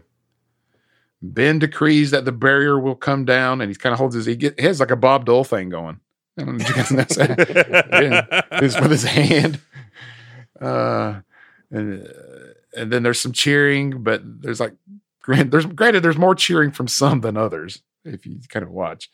But then holding hands with Carlos and Evie and Jay, Mal uses Fairy Godmother's wand to bring the barrier down. And the barrier is removed and a bridge is built from Auradon to the island. Uh, and then the people on the isle kind of wander onto the bridge and they're acting like they've never seen the sun before. They're like, what? It's like they've been in darkness this whole time. It's like, wait a second. Why are you acting like that? This bridge needed handrails. Yes. Was that was me making nervous. me nervous. Yes, Michael. You were, I'm totally with you. I can't believe they're dancing on that. They're going to fall over. What's that rainbow bridge in Thor? That's what it reminded me of. Oh, yeah. Totally. Yeah. Discount Bifrost? Rainbow Bridge. Discount yeah. Bifrost. Mm-hmm, yeah. Mm-hmm. Yeah. So Uma and her gang start celebrating. And then that leaves only one thing left to do. Sing and dance. I will point out that uh, for some reason, Lady Tremaine from Cinderella is Asian, and the Chinese villains come out with a dragon float, of course, yeah. which I thought was, which made me laugh. Hey, great job, Chinese villains, to represent your culture. Yeah. Well, we get a reprise of the final song from the first Descendants movie, which is called "Break This Down." Mm. Mal starts singing from her side of the of Auradon, and Uma starts singing from the aisle, and they both kind of sing at each other, and both sides kind of start dancing towards each other, and we have this celebratory dance party on the bridge. Crank up the blue screen. Yeah, come on, some serious yeah, man. heavy, heavy blue screen. This is like the booth at Disney M G M Studios where you go in and stand in front of the blue screen and like shoot your mu- music yes. video level of blue the screen. Pleasure Island. Yeah. yeah, Pleasure Island level of blue screen. And they dance all the way back to Auradon where Ben and then everyone else kind of bow and welcome Uma uh, and her people from the aisle. And then there's just dancing all over the place. And like Michael said, there's this Chinese dragon. Uh, it's it's in the form of Mal's dragon form. Singing and dancing. Uh, and Mal's like, ah, ah, yeah. And she's like laughing and yeah, it's just crazy. Uh, Jane tells Carlos that she's nervous to meet his mom, although we don't see Cruella. Uh, and then Gil and Jay do some ch- more chest bumping about the adventure that they're going to go on. And then Harry's still thirsty for ladies, trying to, uh, he starts like hitting on Evie. Then Doug's like, nope, she's taken. And then Harry tries to kiss Uma, who dodges him. But then Harry and Audrey meet, and there's some sparks. So who knows what's going to happen. Take it down then. A notch, Harry. It's like, easy, Harry. Go, go take a cold shower. Remember what happened last New Year's Eve, Harry. Take it easy, Harry. Oh, then here comes Hades. He finally arrives across the bridge and into Auradon. And um, he wants to know if he's going to be invited to the wedding. And Mal gives him a big hug. And um, but it's like, why is he in the? Oh, sorry, it doesn't matter. And he's like, yeah, I think you and Ben will be very happy together. But then kind of gives Ben the, you know, I'm watching you kind of thing. You know, yeah. Well, why is he? Yeah, okay, I'm going back to it. Why is he so protective of her and like all dad, dadding up? Yeah. Last time they saw each other, it doesn't make any sense. These people are very impulsive. And, they are. Uh, like swift decisions. Easily convinced. Everyone in this kingdom is easily convinced of anything. Yeah, that's true. Ben slaps Hades on the back when he welcomes him to Auradon. And then Hades, which is not cool with that. Uh, but then Mal kind of leads them to the dance party. And there's more dancing and celebration. And then finally, the last shot is of the four original villain kids looking back at the island and kind of, you know, talking about how they're still rotten to the core and they're kind of giggling about it. And then they say, last one to the island is a rotten apple. And that brings Descendants three to an end. I'm riding to the core, core, riding to the core. I'm riding to the core, core. Who could ask for more? I'm nothing like the kid next, like the kid next door. I'm riding to the, I'm riding to the, I'm riding to the core, core, riding to the core. I'm riding to the core, core. Who could ask for more? I'm nothing like the kid next, like the kid next door. I'm riding to the, I'm riding to the, I'm riding to the core. It's like, is the island good to be in or bad to be in? Like, that's the fourth one. That's what's going to be about. Yeah. Well, yeah. They all want to leave, like but they Chino. also want to go back. It's just you never can't. Yeah, you can never be happy. You. All right. So, uh, what did you guys think? I thought it was great, man. It was I really good. It. it felt like it was a perfect ending to an really interesting saga. I thought it was just hype. It was, yeah. It was. I think super. they should have. This should have been a theatrical release. It was. It was yeah. Why good. wasn't it? I know they're I really burying paid. it. I think there's some some conspiracy clearly to bury the light of this underneath a bushel of something. Yeah, I mean. But in all seriousness, it, it it is tough. It's tough to watch. But you know, it's what's really strange is I think I've gotten like Stockholm syndrome because after like going through this thing and writing everything up, I kind of like find my I found myself today singing one of the songs, and I'm like, why I am think, I singing this song? I think that's a you raise an interesting point, Andy, because I think that's what happens to me in some of these movies that I go, I go into. Of course, I mean, I, I make no yeah. I can make no excuses for. Um, Unidentified Flying Oddball. I went into that one completely cold, um, minus one viewing when I was eight, maybe. But um, yeah, I was Curtis. I Mathis. think the the first one. Uh, I mean, it, I thought it was a unique storyline, like how that, what they did. I mean, they of course they they they butcher the you know the canon, but it's still unique. And and then there were some some funny moments in the second one, and that I can remember. And then, but um, yeah, this one was just rough all the way across the board. Um, yeah, I agree. I mean, well, you know, and I, what I was going to say was like, I, like I mentioned it to my son, my oldest son tonight. And I said, he's like, oh, what are you doing tonight? I said, we're doing Descendants three. He went, woof. I said, oh, you, you see these? He's like, oh yeah. It's not a good sign. Like, oh boy. Man, not this a is, good this sign. Is gonna, this is bad. I mean, regardless of if, if Cameron hadn't passed away, I'm, I'm, I'm it's good that they stopped it here. Yeah. I mean, yeah. Th- there they is an animated one before. I mean, it's like, yeah, yeah. I mean, but there, there is an animated wedding that they do. It's like a short, uh, Oh, animated they had series. to tie it up somehow. They had to tie it up, but it, it's like, you can just kind of hear the sadness in everyone's voice. Oh, it's depressing to watch. It really is. um, That's brutal. It's sad. I mean, it's yeah. yeah. It's is, um, it's just the whole premise is so weird, and especially after three movies of like humanizing the bad people to where it's just pretty evil that they're all caged up in their own filth, being miserable and sad children, tattered rag children. It's like, uh. Yeah, it goes it goes back to what I was, you know, who who are we rooting for here? Yeah. Really weird. Really weird. Um well, does anyone have anything else we want to add? It was terrible. It was terrible. More three D printer. It was very, very That's bad. That's what it really was missing. It was three D. So much worse than the first two for some reason. Mm-hmm. Oh God. Yeah, well, you got. I, I, I, I'm glad that I'm wrapping this series up. I'm not going to do any more Descendants. We're not going to do the animated or any of the the offshoots. Cancel the summer series, man. This is we've weaponized it yeah, too much. Rethinking now. Yeah, but uh, who knows what I'll do next time? So I'm kind of. I've got to go figure out something else to torture you guys with. Uh, but um, well, mission accomplished. Thank you. Thank you. So this wraps up the uh, the summer series, I believe, doesn't it, Robert? So what, what do we got going on yes, next? That definitely wraps it up for us, good or bad.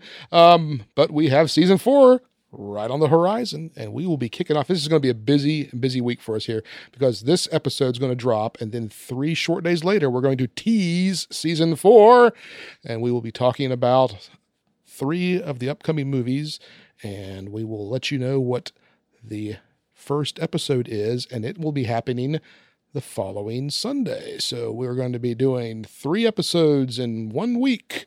So be staying tuned for all of the excitement. We have a busy, busy week coming up for a busy, busy season. I guess we, you know, we never say this, but I, I hope you guys are, I hope you guys, you listeners are like liking and subscribing.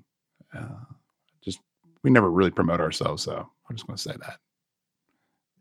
Smash that bell or whatever you do. Smash the bell. That's right. Is, is that what they say? Uh, well, now, a word from our sponsor. Yo, I'll tell you what I want, what I really, really want. So tell me what you want, what you really, really want. I'll tell you what I want, what I really, really want. So tell me what you want, what you really, really want. I wanna, I wanna, I wanna, I wanna, I wanna really, really, really hire Todd Nabrick. If you want my future graphics, forget my past graphics. If you wanna get with me business-wise, better make it fast. Don't go wasting my precious time. Get your act together and we could make graphics just fine with Todd Nabrick at B Y D A N D graphics something like that dot com. Wait, wait, what? No, no, no. Bind and graphic. What? So- Sorry, Todd.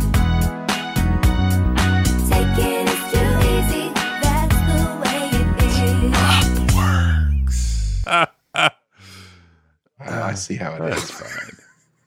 Oh, man. I see how it is. I got to up my game now. I've got my, I, I'm, I'm, I'm listening to that going, wow, God, we got season one, I mean, four coming up. I got to start doing my pre-recorded Todd spots.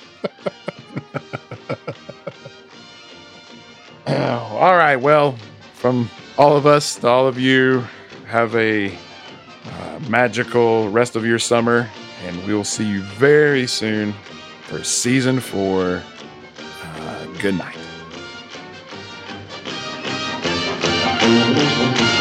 Proud are we of mighty Medfield, our Mount Mother dear. All your sons and daughters hail to thee, Medfield College of Technology. And while we hold your banner high, ha, ha, we shout your praises to the sky, rock, rock, for proud are we of mighty Medfield.